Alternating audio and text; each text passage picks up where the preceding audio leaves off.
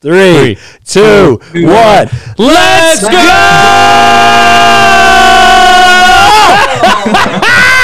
Way back. Let's go, Skippo! Uh, broke the audio system on my end. is that did it just go blank for you? It just went blank. Yeah, that's that virtual thing. Not for us. You know, I felt that energy, and I'm probably going to ride that energy all the way to tonight To tonight. Because this podcast was really cool. I'm the host of PB Podcast, Troy Tittlemeyer, joined by in person, live, Skippo Dude, in studio. in studio. Man, what do you think of the new design? Dude, I like it. I like the layout. It's a lot more relaxed. It's, you know, it, it's definitely more of a it's better for conversation. It's a Right. better environment for conversation.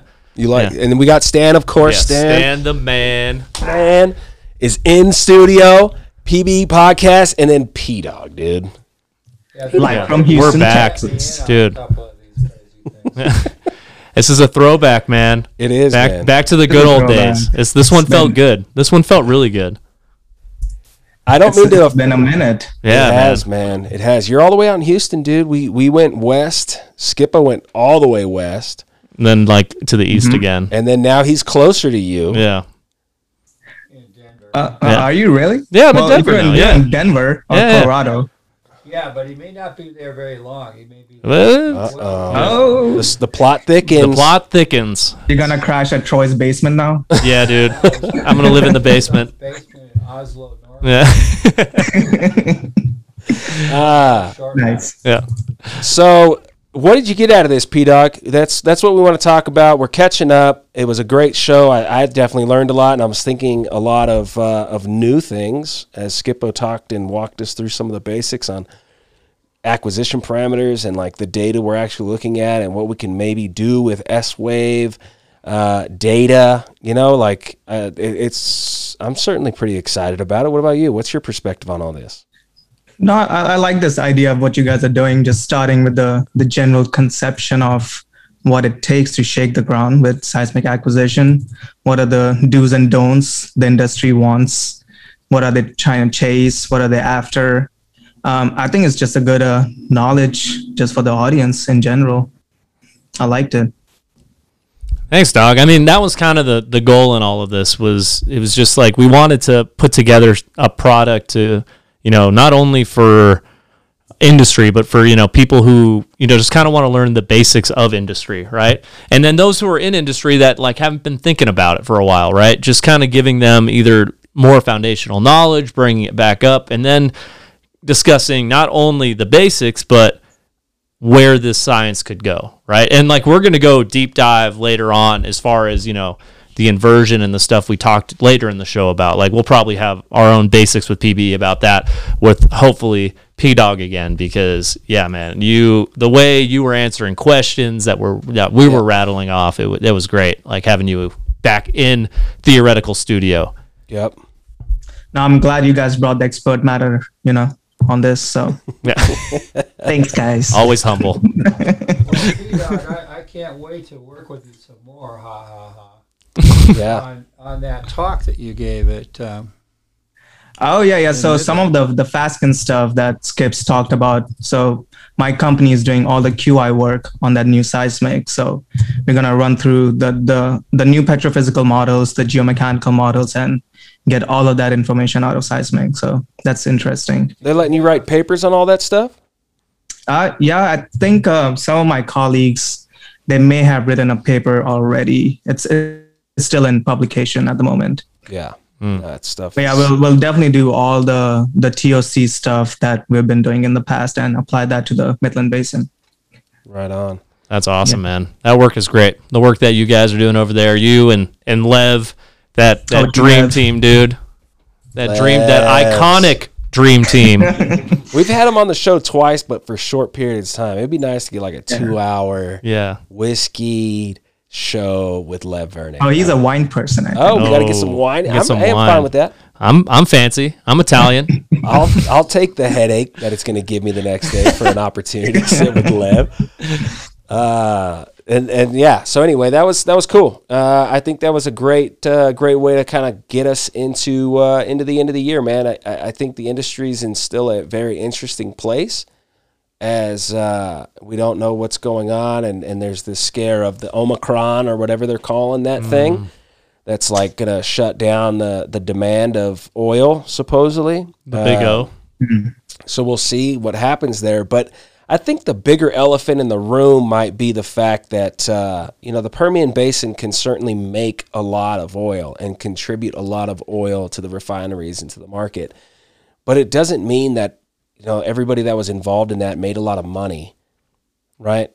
And so if if there's a economic crisis married with the fact that we may need to pick up oil production again, I don't see a real response going to happen there. Why would the operator that knows that they're not making that much money by getting a lot of oil out of the ground? They might make a thousand barrels a day, but it costs so much money to get that, and mm-hmm. the demand is growing.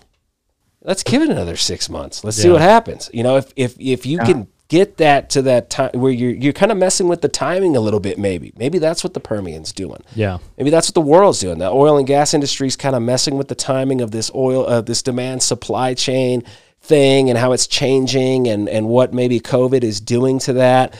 But if all of a sudden we're shaking at 100 and we hit 120, you know, Hmm. then Economics look different, right? drastically different. Yeah. yeah.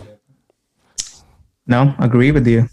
Yeah, it'll be interesting how Omicron affects the economy again, and will we see negative oil prices? Who knows? No, hmm. I'm gonna go That'll be ahead. too crazy. That negative thirty-four dollar oh, Yeah, oil, man. I'm gonna go ahead and say I'll.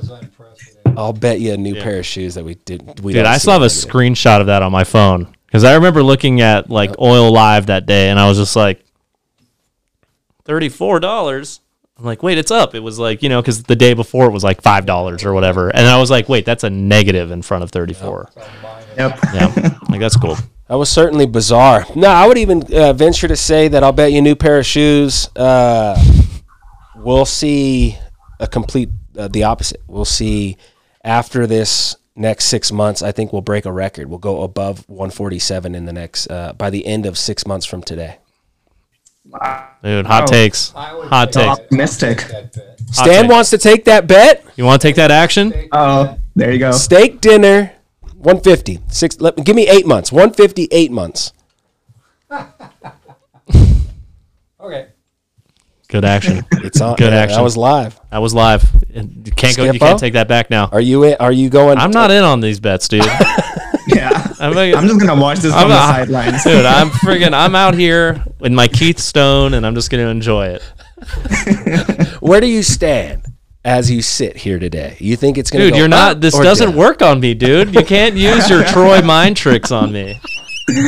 I've been in this chair too many times, I enjoy you back in that chair, man. dude. It's good to is see you. This is good. Doing Yeah. this in person again. Yep. Uh, P Dog with the virtual help, really helping today. I Oh mean, yeah, dude, Yep. you were you came in clutch. Oh, this was great for me too. I forgot half of this stuff, so Yeah. it was a good uh, Right on. revision. yeah, Right on. I got to hit up Ikon to see if they want to get a uh, get an icon for Ikon on the. I, I uh, saw that you got Bell Geospace. Let's go. GravMag data these days, huh? Got to If, if Ikon gravity. says no, can we just use uh, your face, just a zoomed in picture of your face? Yes. Okay, Right on. Throw that in the it rotation will be there until I hear from Ikon. until yeah.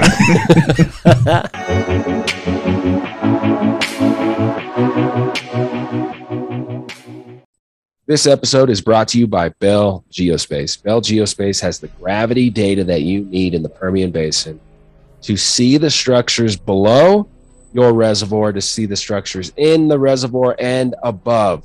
It's all connected. It all has a lot to say and a lot to do with how much oil, brine, or gas you're getting. You need the data to make better wells. You got to contact Julianne Sharples, J Sharples at bellgeo.com or go to bellgeo.com. Check out their data, check out what they're providing in their FTG full tensor gravity gradiometry. The data is very high resolution. We did an exciting show, episode 91, with Bell Geospace, interpreting some of that data. Contact them today. Drill better wells. Let's go.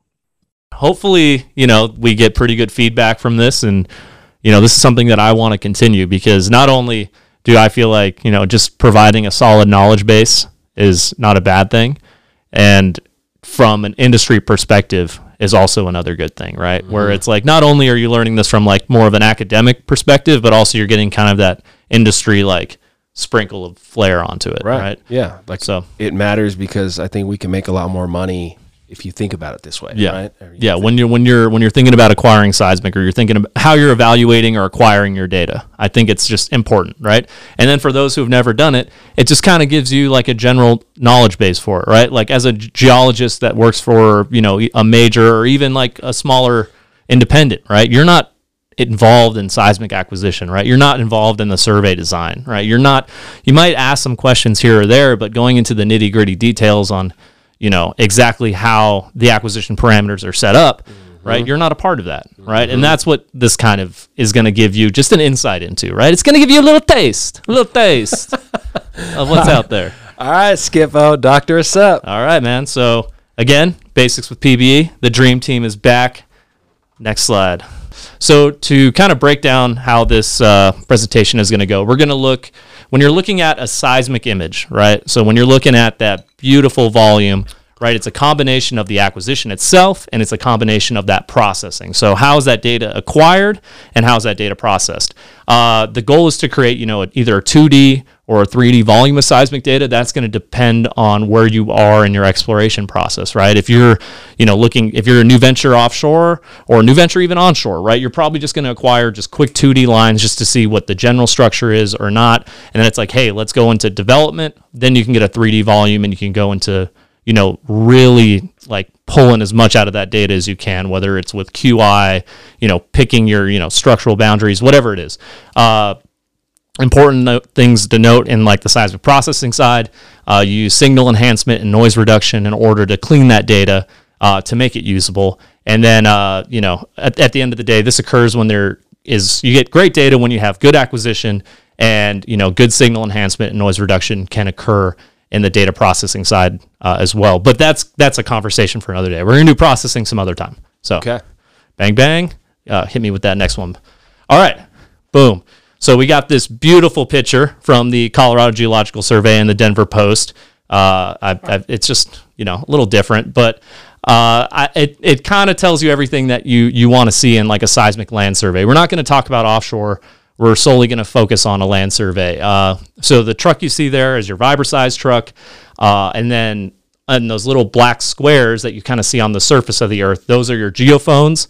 And then uh, shockwaves kind of kills me that's a that's a that's a rough one. But essentially mm-hmm. you're sending energy into the earth and that energy is reflecting off these different layers of rock and coming back and being recorded in those geophones. So things that you want to keep in mind when you are doing a seismic survey, right? So first and foremost is the geography of the area of interest, right? Are you shooting in West Texas where it's, you know, pretty nice and flat, you know, you can kind of design the survey how you want, or are you, you know, in Colorado in the mountains, or are you in Yeah. Louisiana where there's a swamp, right? So you're going to be limited by where you can get those trucks and where you could shake.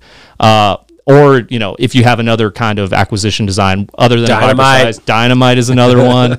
Uh, you know, someone who is, you know, very good at stomping their feet rapidly is also another option. I wouldn't suggest it, but Dude, it can be undergrad, done. I used a sledgehammer and a metal just- plate with Bilodeau watching Dude, me. I know. Just, dude, that man, dude, that one, that one man team seismic. You know, it's rough, but you know, you get it done. If you want, if you want to get it done, you get to get it done. Yep. And then also it depends on the velocity structure and depth of the area that you're looking at. Right? If you're in the Delaware Basin and you have this thick layer and package of salts and anhydrites above, uh, you know, your air or your layers of interest or your strata of interest, you're going to have to design it differently, right? Because you know, getting through that salt, you know, that's going to distort your data. It's it's high density that those waves move fast, and you know, it's it's just that compared to the Midland Basin. These are just things you got to keep in mind. You got to be on your toes, man. You got to be on your toes. You it, know what I mean? So, yeah, I remember being in that si- uh, Vibroseis truck, dude. You remember that? dude, that was a great time. That was a great Got all time. this. It's all computer and GPS. The thing Yeah. basically drives itself, and and the dude sitting in it's just kind of there and and running, you know, twelve hour shifts or whatever Dude, it was. yeah. And Dude, just shaking, and then dudes out there on like you know just running around stomping geophones into the ground. yeah, Right. they're in their side by sides. Yeah, just brapping. But it was interesting the the the shaking, right? It lifts the truck off itself, off the ground, and then it has like this way to ramp up from like really fast, like uh, repeated things to like a slow Yeah. shake, and it does that every time. It, and it, it's totally programmed to do the exact same way every time. Obviously, the ground changes. Yeah. like we're in like a little creek, and then we're up on the Yeah, shit, like, yeah. You're you're always- on like an embankment, you know, like you're on some plant. volcanics. You're yeah. whatever it is. But yeah, dude. It, and but it's like that shaking and kind of go. We'll go into more details about that later. But right, that you're shaking at those different rates because it's trying to you know shake at different frequencies. Right. right. So you can get that coverage within your data. yeah, the frequency Yeah. of a sound wave. P P Dog, got anything to add to that? Got anything spicy to add? Um, yeah, yeah. So usually with those Vibroseis trucks, you I'm pretty sure we all experience that. Usually you start off slow and then it ramps up that Oh, okay, frequency. I had it the other Yeah. way. Sorry. Yeah. Yeah. So so the idea is lower frequency, they travel farther down. So we want to attack the the basement, the lower stuff first, and then the higher frequencies come in and they follow the lower stuff. Interesting. Boom, no reason to, to switch that. Go go fast and then slow. Any uh, any difference there? Probably it's easier um, for the truck to start slow and then go fast. Right. Yeah. I mean, if you could start a drag race at like 500 miles an hour, I feel like that would be ideal and then slow down as you get to the finish line. I thought I would feel it a lot more. It's like going over a cattle guard feels. dude, not, dude, it's just like, wow, what's that weird garbage truck in the distance? That's kind of like how you, it, yeah, it's like you feel like, oh man, I'm shaking. It's like, no, not at all. No, yeah, Yeah. it's pretty interesting. Pretty smooth. Yeah, it's pretty uninvasive. Like you're like, oh my gosh, they're going to be shaking. There's going to be earthquakes. And it's like, nah, not at all. Wow. But how many sound? How many how many waves do you think is actually like going in one of those things? Well, it, yeah, One that wave shake. is like just propagating, right? But it's only that specific angle is being recorded that's reflected back to that geophone, right?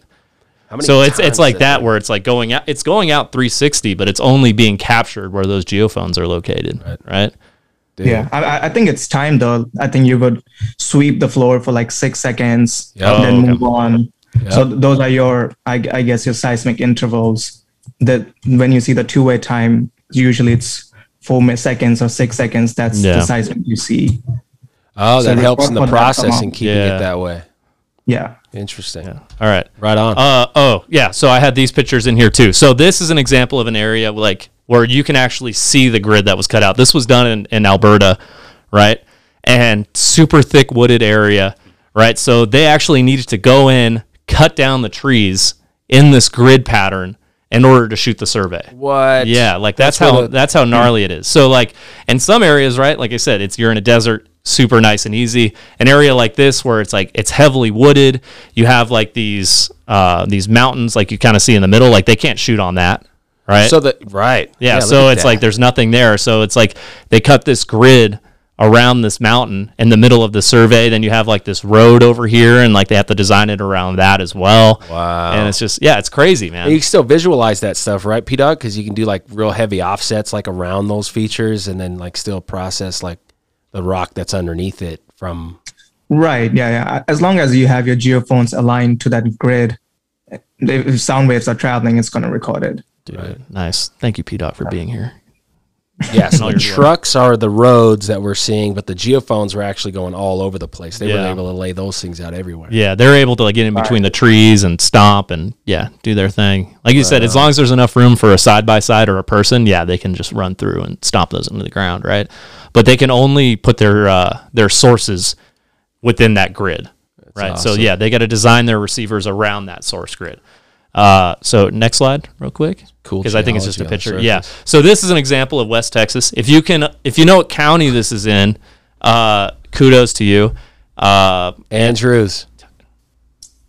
pretty damn close. Pretty damn close. It's pretty damn close. I mean, it's Andrews is like right there. Andrews is right there. Yeah, it's like Ector Andrews. Right on. Yeah, yeah, yeah. Pretty spot on, dude. Nice. But yeah, like it's flat.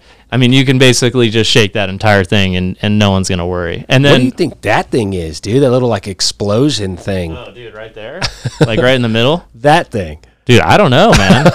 What is that? it was interesting. That's why I pulled it up. I was like, that's on. that's like a little different. and then That's no one's drilling here. They're like, ah, It's a bad spot. Yeah, it's either a bad spot or some like private land where someone is just like, no, Yeah, they're obviously like testing maybe bombs there, but they're not down to drill. they're not down to drill. Like, hey, we can blow this up, but we're not uh we're not going to drill no wells on our land. Wow. But You can get a si- Vibroseis truck wherever. You can get the Yeah. all over the place, so you get good coverage. but over then this thing. but then again, right? This is also another reason why I pulled this up. It's dependent on your lessor, right? It's dependent on who that surface owner is, right? Wow. Are you dealing with UT lands, right? Are you dealing with a federal agency, right? Are you dealing with BIA? Are you dealing with BLM, right? Each one is going to have their own different parameters on how you shoot seismic. Or, you know, is this fee land? Is this private land? Yeah. Right? You get you come across a rancher who's like, "No, yeah. get your trucks off my land. I don't care how much money you're going to give me." Like Whoa. yeah, and then you have to design your survey around that. So that's also something that needs to be kept in mind because it's just it's just another thing that adds to the complexity of this. Or like on top of that, right? Like when you're getting a survey, right? Like as we know, you want to get good fold, especially on the edges of your survey. So you need to talk to your offset operators, mm-hmm. right? Like, hey, we're next to a company. Uh, I'll use for this for the safety of this podcast. X Oil and Gas. Uh, I hope that's not a company. If X Oil and Gas is a company, I apologize. Uh, that XYZ oil. and XYZ gas. Oil and Gas. Skip oil and gas. I know there's not one. Green Energy Oil and Gas. I feel like that's a fake name that, you know, I'm not going to offend anyone. Uh, very much an oxymoron. But, you know, like you, it's like, oh, to the west we have Green Energy. To the east of our, our area we have, you know, XYZ, right? Yeah. Green Energy's like, cool. Yeah, you, you can get the fold. No worries. Like, you know, you got to pay for it on our land, but yeah, not a problem.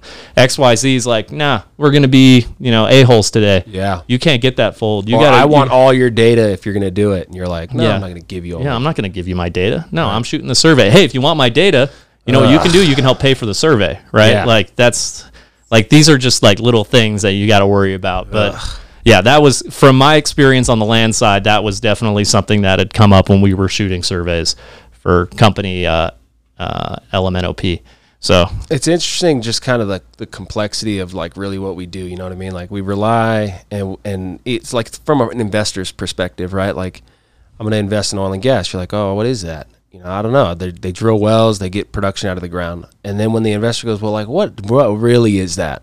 And they sit in and they're like what the Yeah. you know you, the the acquisition couldn't even do, be done perfectly systematic because of some land issue like when you get into the details and the complexity and the rabbit holes of like where and how the data actually generates and how Yeah. the operators actually get after this resource like it's very complex yeah, dude everything which makes every risky Yeah, everything on paper, you know, makes it seem like pretty systematic and pretty simple. But then, like once you get into it, you're like, dude, this is a nightmare. Yeah, Right. And, and I And, think that I mean- that, that whole thing is done. Like the investors and like investment community, the money people, they're like, Yeah. I think they realize now there's so much complexity, and that Yeah. just equals danger. You Yeah. know what I mean? Like investment risk. It's like I mean, like you look at it from like a, an outside perspective. Oh, you just drill a well and you frack it, right? And it's like, mm, how how did we get here, right? And then like that's not even talking about the complexity of drilling a well and fracking a well, right? Right. That's its own monster in itself. But yeah, dude, like seismic acquisition is just part of that, right? If you Yeah. want good seismic data, like you just gotta you gotta pay for it. Wow, Yeah. a lot of work goes into that. A lot of work goes into it. All right. Uh, next slide. Oh, okay. So this slide, uh, for those who are just listening, we're looking at a very general uh, source and receiver uh, diagram. So Source being the truck. yeah, source being your your truck, your dynamite, or your best friend with a sledgehammer, and your receivers being your geophone. So, uh, in the cross line direction, that's going to be our source direction, and and for those listening, that's more of a north south direction. Uh, and the receiver line or our inline direction is going to be more or, or going to be visualized by green dots, and that's going east west. Uh, so this is just a very very general grid of what acquisition parameters would be. So that's so your truck would go from red uh, red triangle to red triangle going north, shaking at each point, and those receivers would pick up the data at each individual point. Right. Uh, From all tip- those different angles. yeah, and typically when you're looking at a survey like this, right? So this is like another thing like you need to know your acquisition parameters when you're looking at your seismic data or you can be at folly is your inline direction is going to be a lot more uh is going to be a lot higher quality than your cross line direction, right? Because your inline direction, that's the direction of your receivers, that east west line, Every right? hundred feet or whatever. that is. Exactly. So like understanding that before looking at your data, right? If you just hop into seismic data and you're just like, "Oh yeah, I can start like doing things," and it's just like, no, understand how your data was acquired. Understand where you're going to have your best data, right, and where you're going to have your not so good data, right? So you can QA QC, right? So that that that's a big part of it. And then as P Dog was talking about uh, the frequency range. So at each one of those source points, that truck is going to shake at around eight to eighty five hertz, and that was uh, that data was given to me by P Dog himself Oh, off air because Are we- he's the man, uh, Where's the very reference? popular, dude. very popular Google search will tell you that. Dude, uh, don't tell him that, dude. We're we're a very very in depth podcast. Right. We we go deep in the weeds. I'm adding it. It Dude. just- I'm taking a second. Hold on. Oh gosh, we got to reference this, dude. P Dog. P Dog, Yeah, and hold then after P Dog, it's Google. I'm gonna go Google modified by. There you go. I did give him just the answer, so it is modified. it is modified. This is good. This is good. oh man, though. shout shout out P Dog modified by Google. Uh, switch it up on him. Uh, yeah, so that that's kind of everything that I really wanted to like kind of show here. This is like super basic, right?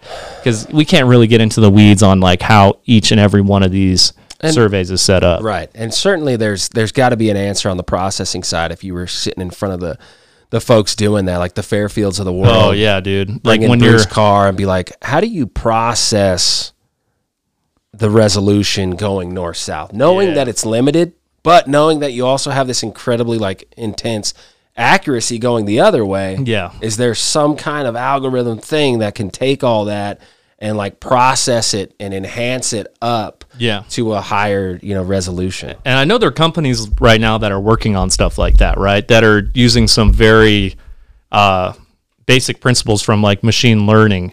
And uh, I forgot, it, uh, there was a talk, man, at the uh, PBGS. Man, I, I remember this talk because he was discussing, like, hey, you only need a few traces, and then you could use machine learning to infer what's in the middle, right? And it's at a, almost a higher accuracy than like what you would get out of processing that data. Actually shaking it and processing. it. Yeah. So like, yeah, dude, it was gnarly. It was a really cool talk. Uh, Pagel was stoked. On, I mean, yeah, Pegs. We'll just say Pegs. Pegs was stoked. there? Yeah, Pegs was stoked on it. He was the one that's like, I'm interested in this talk, and I was like, Right if you're on. interested, I'm interested. I don't know what's going on, but I'm here for it. I'm smart enough to realize you're Yeah. smart Yeah. and you're interested. in I, it. I'm smart enough to listen to smarter people than me. That's that's all I'm gonna say, because there are a lot of people that are smarter than me. But but yeah, uh, P Dog, do you have anything for this one? Um, no, I mean you pretty much covered the basics, I guess. Source Cool. receiver lines. Cool. Of course, if you have fractures or anything specific features you're trying to model, you're gonna rotate that acquisition like in a certain azimuth, so you're targeting those zones. But I, You I do think that- overall. you do that uh, before you shake. Like if you know there's a crack through there, like with a two, old 2D line, like you're gonna. That's something. Well, it's something. Do we want to image that more? Is that something that we want to stay away from? You know what I mean? Because like a lot of those old surveys, uh, I mean, like they're they're looking for very specific targets, Well, right? Was that but a pre comment or a post comment from P Dog about shifting the the grid and making it like a 45 degree angle or ooh, whatever? that's a P dog answer. I I think that that would be done initially. So before you even shake the ground, you need to know at what angle you're processing all this. Mm, Spicy. Uh, I mean, it makes sense. Why would you process at a 90 degree and then rotate your data That's true. Yeah, 300? I don't know. yeah. Because you, you already map those features by rotating the data. I don't think it'll pop out anything useful after that. Yeah. Interesting. If you if you mess with it at post. hmm hmm Wow, interesting. But at least that's how I would think. But Yeah. No, I, I don't really know what goes on behind the processing and how they actually do it. So Bruce, where's Bruce? Bruce, Bruce, Bruce, I need you. Uh, all right, so now we are looking at just a signal and a noise. Uh, just what am I talking about? Graph here, and you know, on our y-axis we have amplitude, on our x-axis we have frequency. Uh, and then P Dog, do you want to go into ground roll? Uh, it's just no, not really. It's just noise. Okay, yeah. So I mean, it yeah. Yeah. For the most part, it's noise that you get at the lower frequencies, and then as you can tell, it kind of like evens out as you go along, and then sig- uh, we don't really need to touch on this. This is going to be more applicable in the processing side. Yeah. It's noise we want to get rid of. Yeah. So we want to we want to get rid of that bad data. Mm-hmm. Bad data meaning that it's it's uh it's a seismic wave that has been recorded, but it's coming from something that's not in the subsurface. It's coming from like a, a weird anomaly of of the process. So go ahead, P Dog. Uh, yeah, I was gonna say like if you send sound waves down the earth, some will come back in a constructive way, some will come back destructively.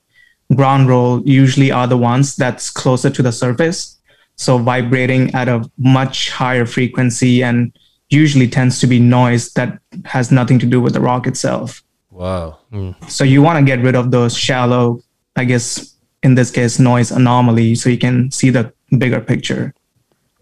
Wow, interesting. Yeah. So the sh- the the low frequency recordings that came back quickly from that set of receivers and sig- and, and sources are maybe ground roll. The low frequencies that actually made it a long ways and came back that could be real basement geology. Right. And ground rolls usually are easy to detect because they're closest to your geophones. So as a processing or as a processor, you would know what a ground roll would look like. So you're not really tampering with real geological response. So this is another question that I have. Uh, would seismic multiples also fall into ground roll, or is that a totally different thing? No, that that's completely different. Okay, cool, cool. Seismic multiples is usually sound waves getting trapped between different Layers, rock just formations. Yeah. Bing, bing, bing, bing, bing, bing, bing, bing, bing, bing, bing, And then- and then yeah. back. Yeah. Eventually, they would come out. They Yeah. would stay in, go to critical angles. That's a whole different. Hey man, theory. some sometimes it just wants to stay in the bed, man. Sometimes it just likes yeah, that rock. Yeah, It's like a refraction thing, like an or it's not really refraction. yeah. It comes down to reflection and refraction, the the physics behind sound waves. Wow. Crazy multiples. And you got to get rid of those cuz it's a it's a it's a trapped like lot it's a like a deconstructed actual signal, right? Or like what you were talking about? Like it's not yeah, a- multiples are nice because you can actually see those on seismic how that would affect your reflectors based on the different rocks. So if you if there's a you know a multiple response that would show up on seismic really nice, and you can tell that's not really geological. Uh, so you have signal and noise up there over on the charts.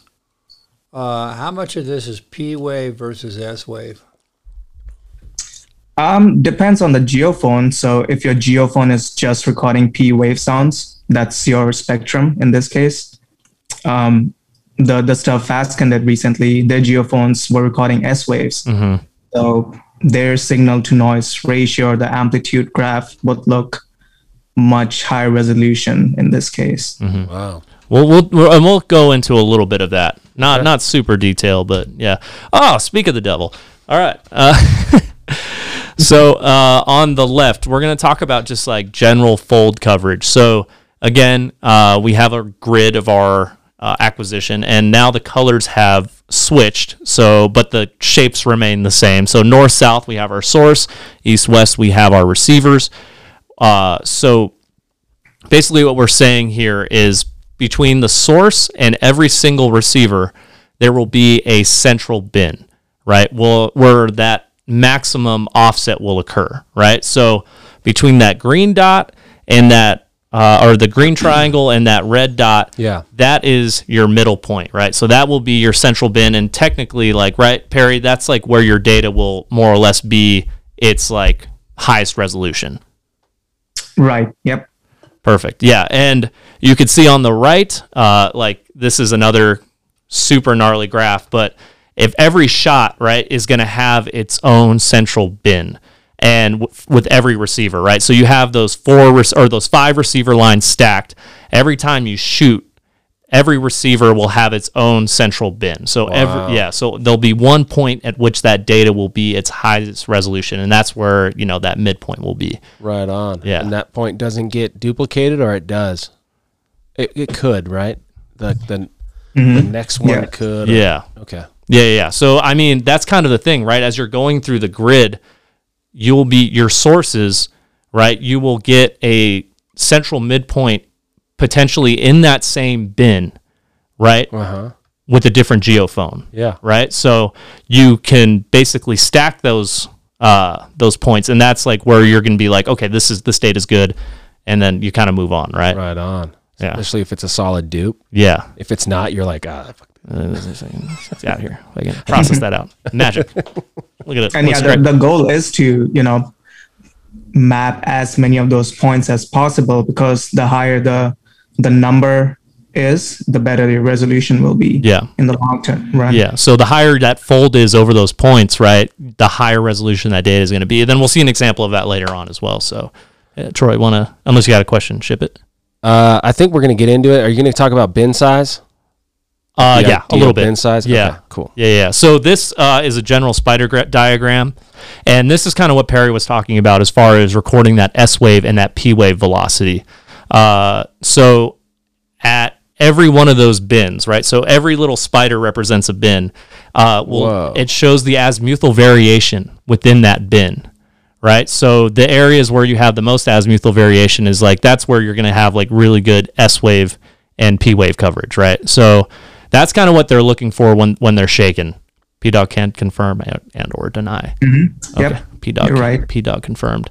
See, I am geophysics. See, Verma, I made something of myself. And uh, the spider diagrams Spider get, diagram. spider diagrams have an interesting like uh, shape or like tails to them. Like it's weak over here, and this one's like Yeah. obviously super strong. So this one has good S P wave deliverable data, and, and this one has weaker. Is that kind of what I'm? Yeah, but this is like kind of from one point too, right? So it's you're going to be shaking along that grid, and that's those spider diagrams are going to shift as you're shaking along the grid. You kind of get what I'm saying with that? Just Yeah. kind of like how this this is a finished product though, right? Like that's what we're looking at here. This is a finished product of of kind of how the bins would respond to a, a completed the bin the bin at one location. yeah Yeah, yeah. At one individual location for one sh- uh, shot. yep Yeah. So you can see where how gnarly that data gets when you're looking for S and P wave, right? When you're just looking for P wave, it's like, oh yeah, we're it's just one direction. But the second you add like that azimuthal variation, like, dude, that's a ton of data. But it gives you a lot of data, right? So if you're if you're an engineer and you're looking at your Youngs and your Poissons and you know you're looking at your different stress fields, this is what you want. This is the data you want, right? The highest resol- resolution S wave data you can have, so you can run those models and figure out, oh yeah, like when we break rock, how is it going to break, and what orientation is it going to break, right? does that that also give you a higher resolution on things like that of are of the uh, like elemental makeup of the rock like toc or, or kerogen versus like porosity permeability or Expert in Houston. Yeah, shear wave data definitely helps because one of the ways we differentiate TOC rocks from other rocks is by looking at VPVS plots. And if seismic can measure shear wave and we can, you know, invert those seismic waves back to rock properties, um, yeah, definitely helps shear wave in any of the geomechanical models as well. Dude, if you ain't working with P Dog, what are you doing with yourself, man? what are you doing with yourself? let's go okay I like yeah. Uh oh, okay. I uh optimization. Uh let me Wow, I I really really crushed that uh oh, okay. All right. Yeah. Okay. er, Sorry. Sorry. All right. So just general optimization things is uh, you need to u- image the target with useful accuracy. So a small natural bin size, right? So you want to make those bin sizes as small as possible. You want to tighten up that grid and increase that fold. Uh, you want to use uh, useful signal noise levels, so high fold and trace density. You want it near offset for good estimates for P wave reflectivity. You want far offsets for those elastic properties. So for those S waves, right, i.e. density, uh, you need far offsets to image, you know, certain bodies of geology. Uh, you want the acquisition crew to have enough receivers for the design, and then obviously the most important thing, you want it to be within the budget that you want or the budget that you have, right? So you want to you want to pack as much data in to your acquisition design as possible. But that's that's where it comes in. You got to be smart. So Right. P You- wave and S wave. S wave picks up uh, density differences in the rock better than a P wave. Laterally, yeah. Okay, so it's Yeah, not yeah. this. Okay, it's it's reading the change of it laterally Yeah. better than a P wave does. Yeah. P dog can confirm or deny. No, no, definitely. So, Yeah. I mean, th- there's a lot of component to it. P wave definitely is just, you know, just a back and forth movement of sound waves. Shear waves, just because of the offset component to it, we can mathematically solve for S wave at that point. So that's where the power of shear wave comes in. My dog. My dog. and, and the fact that it moves differently. So when it hits a rock it's going to move in a very different way than a p wave. And the fact that your geophone can record that you know that variation that's what's useful when it comes to i guess any of the qi work we do. Mm-hmm. Yeah. It just allows you to do that next level of interpretation, right? yeah you just had more data that you, you didn't had before to separate out those anomalies. So yeah like you guys said more more data the better More data, more better. Okay, uh, this was a an example done by the newest Mud City and Sea Ranch shoot. Uh, so the Legacy 3D survey we have on the right side there.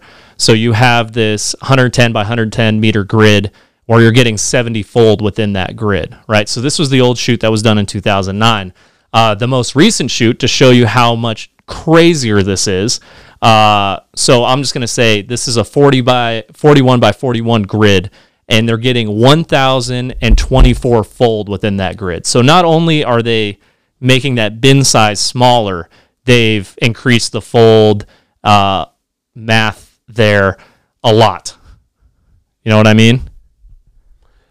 Yeah. a lot of data to process now Yeah, a lot, ton of data to process. I mean, yeah, there's a lot of good that's going to come from that, but it's it's a lot of a lot of work to like get through that data and make it usable for the user. And this effort made it more effective for the user to see lateral heterogeneity in the reservoir, mm-hmm. not so much more stratigraphic. Yeah, so like I mean, the legacy survey, you know, it's great for structural interpretation, right? You can see where those reflectors are. You can, you know, understand like a general time to depth relationship of like you know your specific formations of interest. But you know, when you're trying to do that next level QI work, right? Like what what Perry's talking about, you know, those VPVS, you know, versus AI relationship cross plots and doing inversion on that. You you can't do that with the old data. I mean, you can, but your confidence is going to be very very low, right? Compared to that higher resolution data that you're getting now, especially because that old data they're not getting that uh, that shear wave data. They are only getting that P wave data, right? Yeah, and I'm sure it's not just lateral resolution, vertical too. Oh, yeah. In this case, if they're trying to find something within the the central basin platform, I think they'll have a better image now. Yeah, and then again on the image on the right, as you can see from their like sweep spectra, they've done a much better job as far as getting those lower frequencies within the sweep. Right, they're getting all the way down to like what is that one hertz, hertz, hertz. And yeah, and this is amazing because as a geophysicist, you want those lower frequencies. Yeah, you don't need to build your low frequency model anymore, right? That's already you've they've already done that for you, and it's yeah, it's not something that needs to be calculated. It's like this is the hard data. Low Yeah, frequency. I, I, I- I guess it depends on the inversion you're doing. Some inversions do require low frequency models, regardless. Mhm. But yeah, I mean, if you go with JIFI, you don't need a low frequency model. So Yo, the data in this case, shameless speak- plug. I like it. I'm sorry, you can, you can cut that out. No, no, no, no, no, no. No, that stays in. That stays That's in. why Ikon exists, man, because it's it's mean- needed and it's wanted. And you're the icon. That's the only one I know that doesn't require, so I just had to say it. Yeah. Uh, what's the benefit of low frequency sound of a rock or of the Well, it allows you to get deeper uh, visualization, right? So, like Perry was saying, you you do those low frequency sweeps in the beginning, right? Because that's going to penetrate into the deep, deep rock, right? So you're getting visualization basement and potentially I've past the basement, right? In their data, dude. When we went back and forth Yeah, with them, dude. the deep was totally basement ain't this like homogeneous, you know, freaking didn't have the blob, data before. right? Yeah, exactly. Well, it's not only we didn't have the data, just the technology, right? The technology is way better now. The way we process data is way better now. because they're definitely seeing deep stuff, dude. These reflectors that are just like climbing their way into the basin. Yeah. Right on. Yeah. I was okay. I'm on. I'm on to it. Anything else, P Dog? No, looks really good. The data. Cool. Uh, so this is, uh, yeah, uh, the classic sales pitch for Seismic. Uh, I'm not going to say where I got this from for the sake of whoever, but I mean, every operator has heard this, right? And so I, I need to say it because that's what they're selling on. But at the end of the day, it's like it's so much more than this, right? So, kind of just going to read through this list and get through this page quick. So, E&P company emphasis on exploration and development activities. All right, seismic sector entering a new phase with a portfolio for both exploration and development services. Uh, you know, we got to get that demand for high resolution images, increased channel count, enhanced subsurface resolution, complex geological structures, help reduce dry hole risk and optimize production, advancements in technology. Current commodity prices require companies to focus on economic projects with seismic data helps to facilitate. It's like, oh god, that hurts to read. But someone was selling on that. You know, like it's like it's it's it's all interesting, cool stuff, but it's also a lot of nothing. You know what I mean? A lot of happy talk. A lot of happy talk. Yeah, dude. Ah. You know those complex geologic structures, dude. you can see him now, dude. How sick is that? Now, I remember uh, in the WTTS show, something that dropped out was like, you know, is this going to keep happening, this kind of resolution, or is this like a special one off? Because Fasken was, you know, it's just a different style of company. It's not Yeah. that traditional, like what you're kind of doing here. Yeah. I feel like anyway, Oh, I'm yeah. following. Uh, so that's that's an interesting take on on kind of what's to come from the results. You know what I mean? No pressure, of course, Ronco, but Mm. uh, if if that is right, and these geophysicists and in the geologists and engineers, everybody that understands geophysics to like you know a higher level, they will stand behind this and say, yeah, you know what I mean. We need this. I, Yeah. We will get better with with this result. Yeah. It, well, we're about to see it, right? Like this is like you know that shoot, the Mud City shoot is the is is the first one in the Midland Basin, right? Yeah. First one that's going to have all these kind of things box checked and let's yeah, box checked, but like, and then some, right? It's Right it's just like a little bit more than just this, right? This is just still kind of bleh. But anyways, It'll get more it- specific. yeah, but as far as like for someone who is a geophysicist, someone who is you know, or a geologist like myself that just likes to work in the geophysical field, right? Because I like looking at you know deeper structures. Like that's that's home for me, right? Like what can someone in that field do? And then yeah, next slide. Right on. Bang. So these were some things that were just also kind of general, right? But kind of more on that higher level of like what can be done with better uh, seismic data. So shear stress for frac initiation, right? So understanding your inherent shear stresses around your reservoir to understand, hey, how's this rock going to break? And you know, as we're pumping into it, how's it going to continue to break? Uh, internal process for balanced amplitude. So doing inversion, uh, shear wave, PPS, right? And then VP over VS and AI. P, Dog, do you want to touch on because you can definitely touch on it better than me, like the benefits of like shear wave inversion and then just you know VP over VS and AI inversion? Um, yeah, yeah. So I, I see you put shear waves. I, I guess that would be PPPS. Essentially, you're inverting. Dude, don't For- don't judge my terrible PowerPoint making skills, dude. You just you just missed a P in there. Dude. Okay, wait. Add Google. Modified by Perry. Modified by Google. Okay. Uh, yeah, so PPPS, I, I'm pretty sure that's a very common inversion in the industry where you invert for both compressional P wave and the S wave. And that that's what you guys use for, you know, fracture modeling or any of the, the shear stuff that you're trying chasing after. Um, VPVS AI, that's more on the, the 1D space that comes from your well logs. Mhm. So understanding how the different lithologies separate out using acoustic impedance and VPVS. And these two, um, I guess the elastic properties are pretty good to understand because we can get these out of seismic. So that's why this is a very common plot in our QI workflows. So does the shear wave and like the the term shear in regards to seismic mean kind of that same idea of shearing of stresses of like tectonics or is that a different Sh- way of using the word shear? Don't quote me on this, Perry, because please correct me if I'm wrong. But shear basically indicates like lateral stress, right? Am I right or wrong? Am I right or wrong on that one? Um, I mean, I'm not an ex- expert on this either, but for me, when when I think of shear wave, I think it's how the rock is shearing itself, so the grain to grain contact, and that shear, that movement, that shear movement, that's what the sound waves are reflecting. So that lateral grain to grain contact, though, right? Right. Yeah. So Right. it's not it's not the vertical because that's your P P wave, right? So it's that lateral grain to grain contact or formation of formation contact that you're seeing within the rock. and it's great for fluids because fluids don't shear so every time you know your shear component it's reducing or diminishing you know there's something else other than the rock itself Mm. there's some that that's an indication for fluids because shear wave would go to zero for for fluid Mm.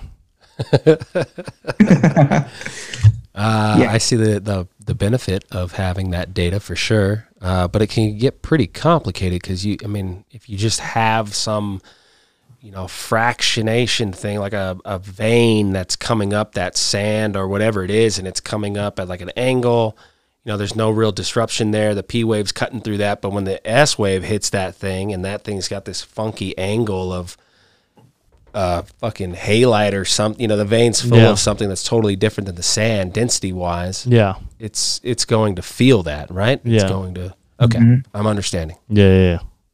Bang bang and i guess Uh, that kind of comes down to the processor too how he processes all this and Yeah. gives the final result to a geophysicist Wow. So, P Dog is or and Skippo is the, the the actual recording of a shear wave of this size of a shoot. Has that ever been done in the Permian, or is this the mud no. the Mud City is the biggest? It's the first, as far as I'm concerned. Fuck, dude, that's gonna be so cool. I mean, if if if the subsurface of this thing looks like you know the the the veining of like Mars, you know, like when we go to like see the outcrop and you see this like you see these veins just busting through. Yeah. It's all sand or it's all like whatever it is, but there's definitely this hydrothermal story popping through there for the first time on a big scale. Yeah. I think seismic. I mean, understanding the stuff. lateral heterogeneity of what's going on, right? Because you can only see it before vertically, right? That's that's Yeah. what you were looking at And in you don't- seismic, and now seeing it in a lateral sense, like that's gnarly, and like that's what P Dog is talking about too. Like these inversion techniques are helping visualize those things a lot better, right? Because some people, I mean, you might be able to like if you know the geology super super well, right? Like uh, like a guy like Stony, right? Like you can probably make inferences on the seismic to this degree, but to the average person who's looking at like the seismic data, they would not be able to di- like distinguish that lateral heterogeneity, yeah, right? makes real sense, like good sense of it. Yeah. maybe, yeah. Yeah, so that's gnarly. And then like some other things to talk about, uh, drill time increase, right? Like looking at you know that density in the rock and seeing what rock would be you know easier to drill versus like you know a little bit rougher to drill. You know, like from personal experiences, uh, delineating different rock types, and then uh, lastly, this is the one that I wanted to put on here, and I did a deep dive. Uh, geochemical inversion. Now, uh, there have been some case studies in the past on this, and the results have been interesting. Some of them have been able to pull some things out, but I feel like if the data now, the way the data is going, right? Because seismic data, you're pulling out two different. There's basically two things that you're pulling out of it, right? It's velocity and density, right? So, like geochemically, what can you pull out of velocity and density? Wow. right? So that's in my head. This is where I was going, and the big thing that I came across, and like this would be kind of like you need obviously you need really good data, but like um, they've been success with doing inversion on magnesium. So identifying areas where there's high magnesium in limes, dolomite, mm. and areas where there's low magnesium in limes. Right on. So it's it's it's getting there, but this is something that I was just like, this is freaking cool. And for those who are experienced in that realm of magnesium and know how gnarly it is and how important it is Right. to the oil and gas system, right? To the petroleum system. That's right. From an earth perspective, like interesting things the- happen. Interesting interesting things happen when there's magnesium, right? Cuz that means yeah. That means there's hydrothermal influence, right? That means there's a part of the rock that's weak in which fluids have moved through, right? And not only have moved through, have scarred the pre-existing rock, Mineralized and all that mineralized, and magical things happen. Magical things happen. All right. P Dog. Okay, so we're talking about this PPPS wave inversion, and one of my perennial questions has been the seismic opacity that you see in a, a given section.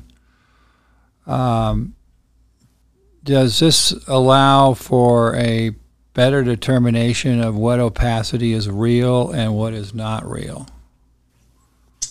In terms of when you S say uh, opacity, wh- I what do you that mean? That was the question. I knew that was going to be the question. Let me where see. it blanks out the reflectors. Yeah, you'll see like competent layers, right, of, of high amplitude or, and, and switch low amplitude, and then all of a sudden it gets like real fuzzy, and it just kind of go it cuts through you them, right? lose That the opacity. reflector texture. Ah, right, right. Um, I I think that kind of comes down to your lithology. How it's how if it's a mixed lithology, the seismic will not be able to resolve the different components. But if you've got high shearing going on, does that um, increase the opacity or lack of ability to see the reflectors? If there's a high shear wave velocity, because you're saying that the shear in a in a high shear situation, the uh, data goes to zero. For for fluids, correct? Yeah, Right. Exactly. So and and the argument uh, and the interpretation is when you have opacity, that could be indication of fluids, or is it actually rock that's that's being disrupted there? Um, could be both. Um, it, it's not one or the other. So if it's a mixed lithology, if it's a basement rock that's you know really chaotic and doesn't really have much lithology changes, seismic will just treat it as a similar rock type or similar opacity in this case. yeah, there's some stuff that's going on there. Through there, Yeah, Something's moving. yeah. I mean that's definitely a fault. Uh, looks like a Right, but there's a lot of opacity in the hanging wall of that fault. Mm-hmm. So what is that trying Yeah. to tell us, if anything? I was gonna say if I was a betting man, and I am, only in Vegas when I'm playing craps, uh, I would assume that is some brecciated rock that has had some hydrothermal influence. Well, and that's my take. Oh, okay. Well, I, I said it first, Dan. ah, Granted, granted, it was modified from you. What does P Dog say? Yeah. What is what does the P dog think? I'm I'm not sure on this one. I don't have that much experience with hydrothermal and how that response looks like in seismic. Well, okay, so you have a dry breccia rock that's broken and going to the surface versus a very wet brecciated rock go making its way through the surface like in this vertical, you know, opacity. And you're mm-hmm. thinking about those two scenarios and you have good shear data, there should be a much different response between dry and, and wet, right? From what you're saying. Right. Yeah, I, I would think so. And and with increasing offset, you're looking through different angles. I think every angle anomaly in the seismic would show you a different thing as well. That'd be cool. Yeah, that Would increase the opacity. it could increase or it could decrease. Yeah, it could it could maybe make it seem like it's uh, it could be fluid, and then it works its way out from all the different angles, and it's it seems to be dry, and you're like, oh, maybe that's just a dry. That's All right. So in P Dog's overall experience, how much of this potential fluidization s- texture has been ignored in seismic processing? Um, I mean, granted, P Dog doesn't have a lot of experience. good answer. Good answer. usually in the uh, from what i've seen in the industry we usually just look for if you're offshore you're just looking for dhis which are your direct hydrocarbon indicators and those shows up really nice on seismic Yeah. But you know offshore onshore it's a different story because we don't see those anomalies very well Yeah. in our plain seismic Yeah. views So not to stop that conversation, but I'm going to stop that conversation and move on to this. Uh, this was a project done by the MagmaChem Research Institute and the legend himself, Mr. Stan Keith, Monte Swan, uh, on the Railroad Valley in Snake Valley in Utah. And this is a really cool area, mainly because I love it because it's faulted all over the place. It's super structurally complex. And, you know, as petroleum geologists, right, especially when you're looking at unconventionals, right, it's you're you're trying to break apart the puzzle, right? You're trying to figure out the puzzle and which is your your play area so you can turn that play into a like a lead and then you can turn that lead into a prospect where you're actually putting a hole in the ground and you're trying to find oil, right? So what I love about this area is how structurally complex and we got a seismic line through it, right? And within that seismic line, we can kind of we can begin to pull apart the structural complexity of this area. And this is where I feel like seismic is not utilized enough. Is where you're actually breaking down the different structural components and figuring out how the fluids have moved through mm. time, through the rock, into the reservoir. Right. That that is what my favorite thing to do is. I don't know about you guys, but I, I, I like it a lot. I like finding oil. So you so you like 4D seismic then? What?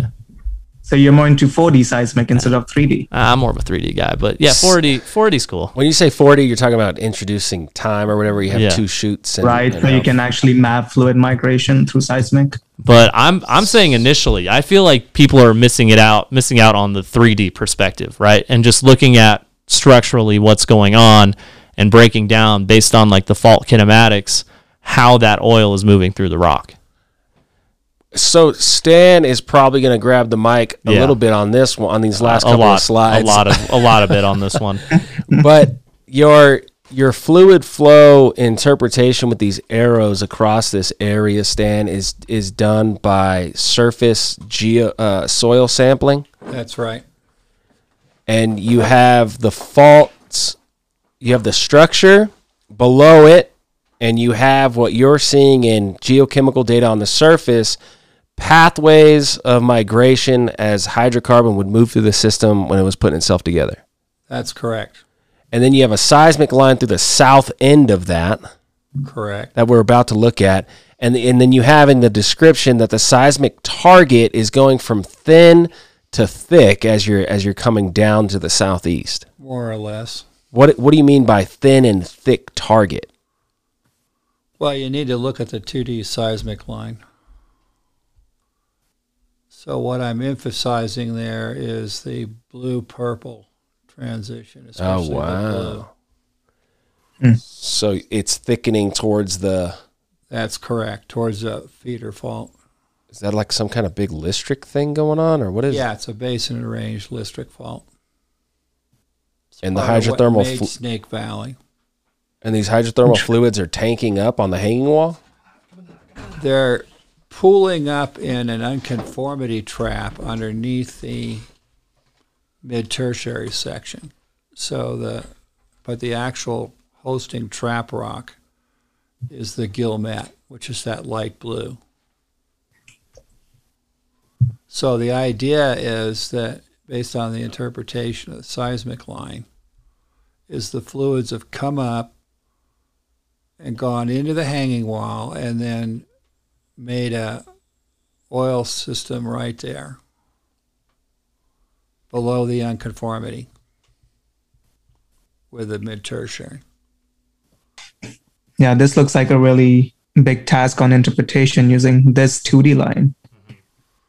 But Oh, that it also, is. It also goes to show how much you can actually leverage out of just the 2D line too, right? Right. Like that's that's the important part. People are like, "Oh yeah, 2D data," Ugh. like they scoff at it. And Need like, more Well, I'd love to need- see a need cube 3D there, but survey, need all the, and it's like, hey, you can pull a ton out of you know a 2D line. well, as long especially you if have the you have knowledge. some uh, non-seismic, in this case, control data. Yeah. That's what you're saying, P Dog?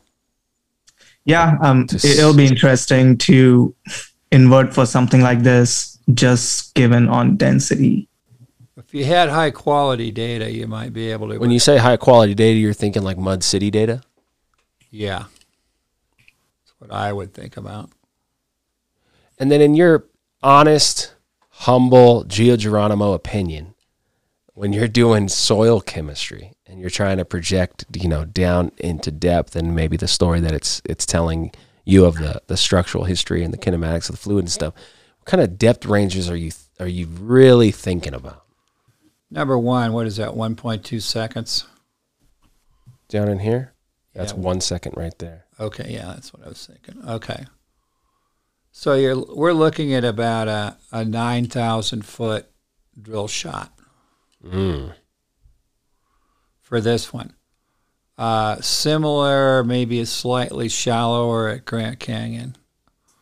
Uh, these magnesium anomalies have been vertically transported some up to three kilometers in terms of our empirical calibrations. Wow.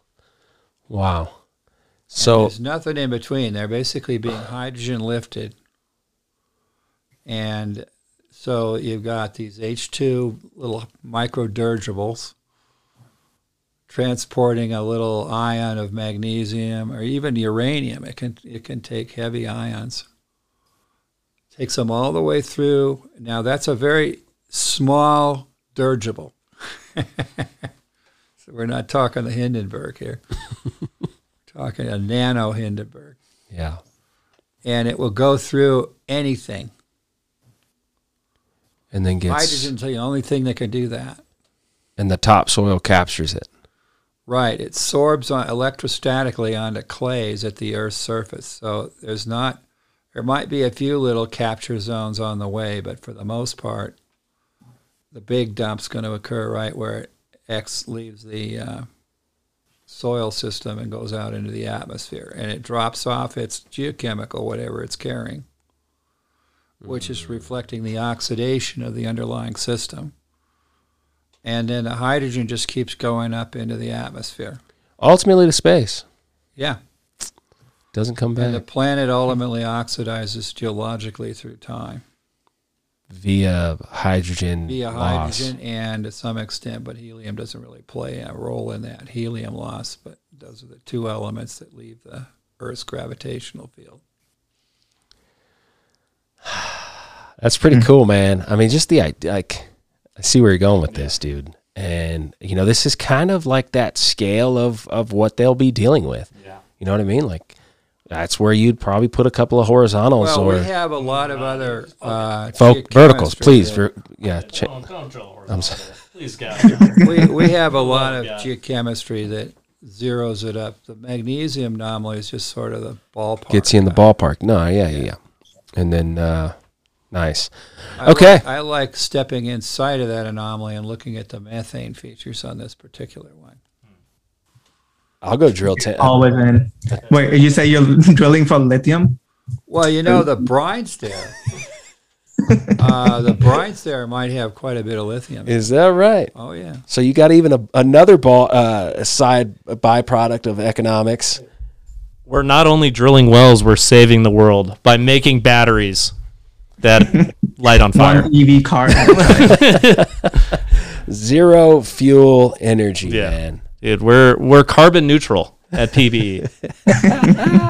Uh, well, thank you for joining us, man. We had a good time. Wish you were here, but uh, I'm glad you were joining, man. Thank you for joining us. I was gonna say we'll see each other in person at the next uh, WTGS AAPG. yeah, hopefully in March. Supposedly there's one coming in uh, in Midland. okay, yeah. Yeah, you better be there, dude. I'm there right now.